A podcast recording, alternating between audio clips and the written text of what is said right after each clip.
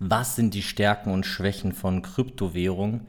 Platzt jetzt die Kryptoblase und wie kann man den Wert einer Währung bestimmen? Moin, mein Name ist Lil Steinkopf. Herzlich willkommen zu einer neuen Folge des Aktienpodcasts. Und in dieser Folge möchte ich darüber sprechen, ähm, was ich wirklich von Kryptowährungen halte. Und ich werde hier stellvertretend häufig oder viel über den Bitcoin sprechen und ich weiß natürlich, dass es mehr als den Bitcoin als Kryptowährung gibt. Äh, ich weiß auch, dass es äh, mittlerweile, sage ich mal, aus dieser Technologie heraus Weiterentwicklung ähm, gibt, wie, wie NFTs zum Beispiel. Und ich möchte aber insgesamt erstmal auf diese mh, Währung, Kryptowährungen im Allgemeinen eingehen und die Stärken und Schwächen von Kryptowährungen beziehungsweise die Chancen und Risiken von Kryptowährungen aufzeigen und natürlich auch erklären, wie ein Wert, der Wert einer Währung überhaupt entsteht und ähm, wo die Risiken sind, die vielleicht mehr oder weniger übersehen werden, wenn man zu sehr in den Bereich der Währung guckt und nicht die Perspektive ähm, darüber einnimmt. Das heißt, fangen wir mal an und äh, schauen uns erstmal an, was haben eigentlich Kryptowährungen beziehungsweise was hat der Bitcoin eigentlich in den letzten äh, Monaten beziehungsweise Jahren für eine Performance hingelegt. Und das ist eigentlich hochinteressant, weil auf die letzten drei Jahre sieht das Ganze noch ganz gut aus. Und zwar sind das ungefähr 300 Prozent äh, Performance, also eine Vervierfachung des Geldes gewesen. Wenn man sich aber die letzten zwei Jahre bzw. das letzte Jahr anguckt, dann sind wir bei einer negativen Performance von minus 14 Prozent. Und all das bei einer extrem, extrem hohen Volatilität. Und ähm, es gibt ja etliche weitere Kryptowährungen, ähm, die man sich jetzt angucken kann. Ich meine, im Prinzip kann man sagen, dass es wahrscheinlich mehr Kryptowährungen gibt, als es ähm, ja, reale Währungen gibt, also normale Fiat-Währungen gibt. Und ähm, all diese Währungen haben im Prinzip eins gemeinsam, sie haben extrem hohe Volatilität, sie sind spekulativ und werden dafür auch genutzt, also als Spekulation. Und ähm, es fällt den Menschen unfassbar schwer, dem Ganzen einen echten, einen wahren Wert zuzuordnen. Und genau das möchte ich mal in dieser Folge hier mh, hm, versuchen zu klären, nämlich was ist denn eigentlich der Wert einer Währung? Und erstmal muss man überlegen, was ist überhaupt eine Währung, wenn man über Währungen spricht. Und Währung, das sind im Prinzip, ähm, das ist im Prinzip Geld und Geld ist ein, ja, ein Mittel, das im Prinzip drei Funktionen erfüllt. Und die erste Funktion ist, dass Geld eine Tauschmittelfunktion hat. Das heißt, Geld braucht man oder kann man nutzen, um eben ähm, als Zwischentauschmittel oder als Tauschmittel ähm, das zu nutzen. Das heißt, man muss Waren nicht direkt miteinander tauschen, sondern kann ähm, das Ganze in eine Hilfs Ware tauschen, die nennt sich Geld. Das heißt, in dem Fall tausche ich meine Ware in Geld und dann mit Geld wieder in eine andere Ware. Und habe dadurch eine ähm, allgemeingültige, allgemein akzeptierte ähm, Währung, die dort zwischen liegt. Und diese, diese Tauschfunktion ist eine der wichtigsten Funktionen von Währung, aber die funktioniert nur, wenn dieses, dieses Mittel, dieses Geld in dem Fall, als Wertspeicher funktioniert. Und als Wertspeicher funktioniert eine Währung immer dann oder Geld immer dann, wenn ähm, sie einen relativ konstanten, einen relativ konstanten Wert hat. Und da gibt es noch die dritte Funktion und das ist die Recheneinheit. Das heißt, Geld wird als Recheneinheit genutzt und ähm, beziehungsweise hat die Funktion einer Recheneinheit. Und das alles ermöglicht, dass Geld als in erster Linie als Tausch- oder Zahlungsmittel eingesetzt wird. Weil Geld selber ist nicht, Produktivität, äh, ist nicht produktiv. Geld produziert kein Geld. Also wenn man ein paar tausend Euro in ein Schließfach legt, dann sind dort nicht nach kurzer Zeit mehrere tausend Euro, sondern erst wenn man dieses Geld investiert, wenn dieses Geld auch einem Risiko aussetzt, egal ob das ein, ein sehr geringes Risiko ist, wie zum Beispiel ein Tagesgeldkonto, oder etwas höheres, wie in einer zehnjährigen Anleihe oder noch höherem Risiko, wie zum Beispiel in, in Unternehmensbeteiligung, dann kann Geld eben ähm, Renditen erwirtschaften. Aber Geld an sich liefert erstmal keine Verzinsung und ist damit im Prinzip auch wirklich nur als ein, ein Tauschmittel zu sehen, beziehungsweise ein Zahlungsmittel zu sehen. So, und jetzt muss man die Frage stellen, wie bestimmt sich denn der Wert von Geld? Also warum sind manche Währungen mehr wert als andere? Und das ist eigentlich relativ einfach zu beantworten. Der Wert von Geld bestimmt sich über die damit handelbaren Waren. Das heißt, Warum ist der Euro relativ stabil, relativ werthaltig gegenüber zum Beispiel anderen Währungen aus ähm, Dritte Weltländern? Das hat im Prinzip ganz einfach einen Grund, weil man mit dem Euro all die Waren, die in Europa produziert werden, all die Güter, die in Europa geschaffen werden, kaufen kann.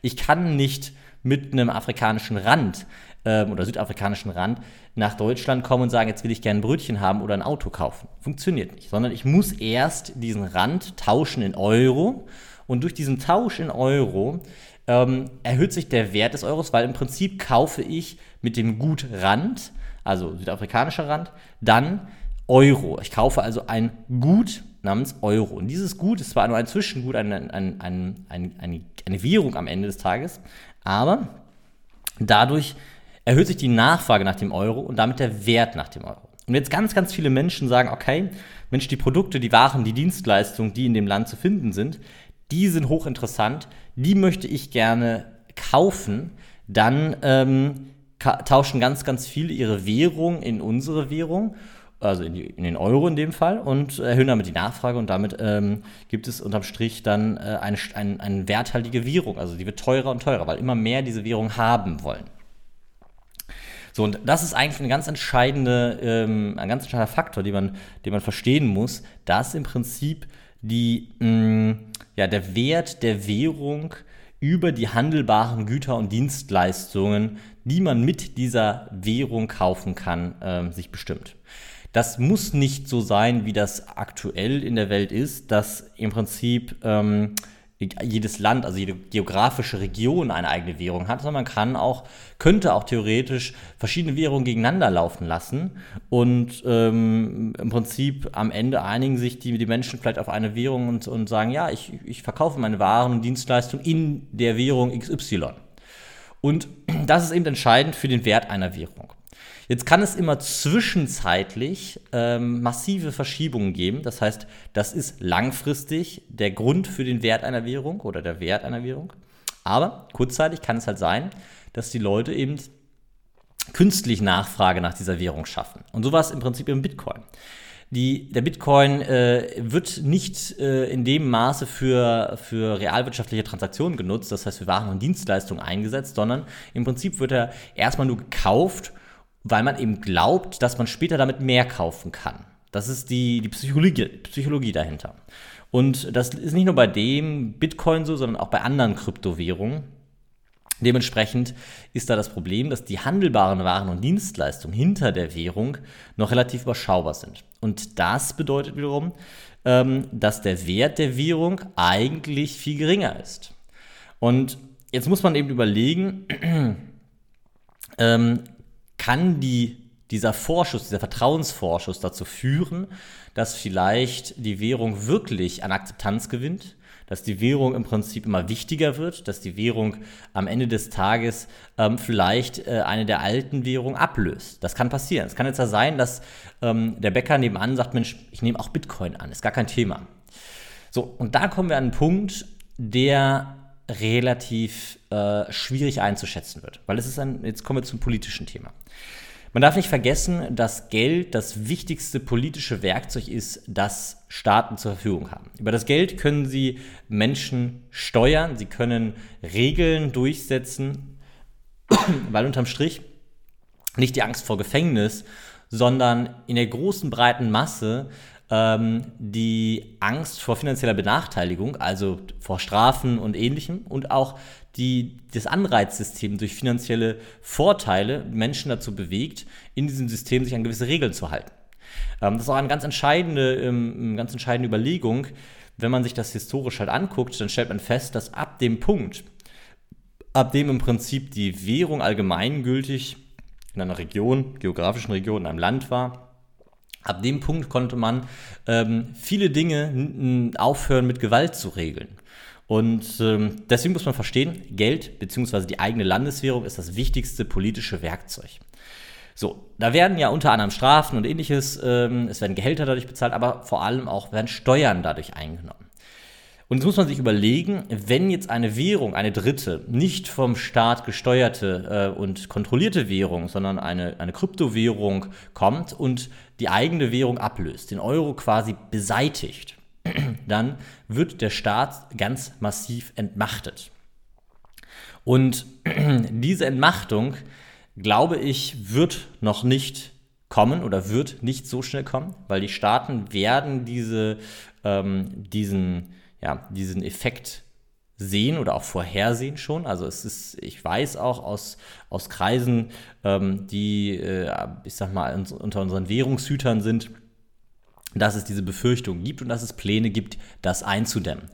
Und eins der ersten Punkte ist halt eben, dass jetzt seit Jahren ähm, das äh, Know Your Customer ähm, Prinzip auch bei Kryptowährungen geschaffen wird. Das heißt, diese, dieser freie ähm, anarchische Wildwestern Währungsmarkt, der lange Zeit im Kryptobereich äh, vorhanden war, der wird nach und nach eingedämmt. Und da hat man angefangen, an den Schnittstellen dieses Prinzip einzuführen. Das heißt, immer wenn man quasi die Kryptowährung in eine Ware oder in eine andere Währung tauschen möchte, dann muss dort jeder Dienstleister diesem Prinzip folgen, dem Prinzip, dem auch andere Banken folgen müssen. Das heißt, Know Your Customer, Sie müssen wissen, mit wem Sie Geschäfte machen und Sie sind verantwortlich dafür, dass im Prinzip am Ende des Tages der, mit dem sie Geschäfte machen, keine Geldwäsche betreibt und ähnliches und müssen gewisse Auflagen erfüllen. Und diese Auflagen, die werden in den nächsten Jahren höchstwahrscheinlich immer härter werden. Das heißt, ähm, dieser Kryptowährungsbereich wird mehr und mehr in das klassische Bankwesen mit, äh, mit integriert. Und ich glaube, wenn wirklich dieser Punkt kommen würde, das würde, dass eine ich sag mal in Anführungsstrichen, anarchische, nicht von Staaten kontrollierbare Kryptowährung ähm, die Realwirtschaft oder die, das, den Handel von Waren und Dienstleistungen in der Realwirtschaft ähm, übernimmt und damit andere klassische Fiat-Währungen verdrängt, dass der Staat schon sehr genau weiß, dass er in dem Fall handeln muss, weil er eben entmachtet wird, weil eben zum Beispiel auch die Gefahr droht, dass Steuerzahlungen an äh, dem Staat vorbeigeschoben werden das nicht mehr kontrollierbar ist, dass auch eine, eine Verschuldung für den Staat viel, viel schwieriger wird, weil das muss man eben sagen, das ist in dem Fiat-System. Und da muss man an der Stelle sagen, ob gut oder schlecht, es ist sehr einfach für den Staat, Schulden aufzubauen. Und ähm, dieser Effekt, sage ich mal, der würde, wenn der Staat auch nur eine unabhängige Instanz ist, die sich an diese allgemeingültigen Währungsregeln halten muss und nicht mehr der ist, der die Hand auf der Währung hat, der die Währung kontrolliert, ähm, natürlich nichts, was der Staat gerne sieht. Und dementsprechend gibt es dort viele Gerüchte und auch, äh, auch Pläne, das weiß ich, dass, dass eben, wenn das wirklich an diesen Punkt kommt, ähm, auch einfach über ein Verbot nachgedacht werden kann. Das heißt, die Kryptowährung kann einfach verboten werden, weil gesagt wird, dass ähm, das, das geht in die Kategorie Steuerhinterziehung oder sonst irgendwas. Einige Länder haben mit diesen Themen schon gespielt und haben dadurch auch zu, zu massiven Verwerfungen im Kryptomarkt geführt.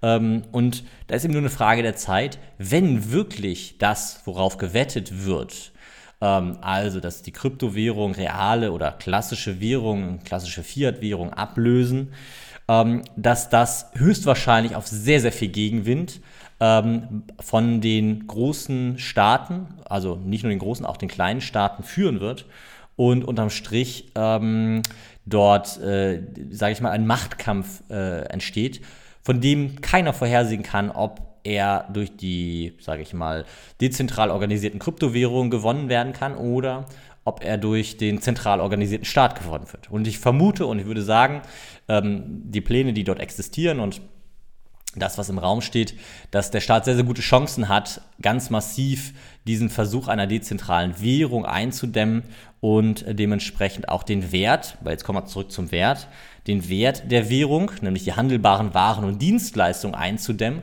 Und dann hat man am Ende eine Währung, mit der man im Prinzip nichts machen kann. Und genau das würde bedeuten, dass diese Währung massiv an Wert verliert und irgendwann sang- und klanglos in der Geschichte als ein interessantes, hochinteressantes Experiment verschwindet. Ähm, das sind beide Extremszenarien. Also das eine Szenario, dass quasi die klassische Währung abgelöst wird, das andere Szenario, dass ähm, die dezentrale Währung verdrängt wird.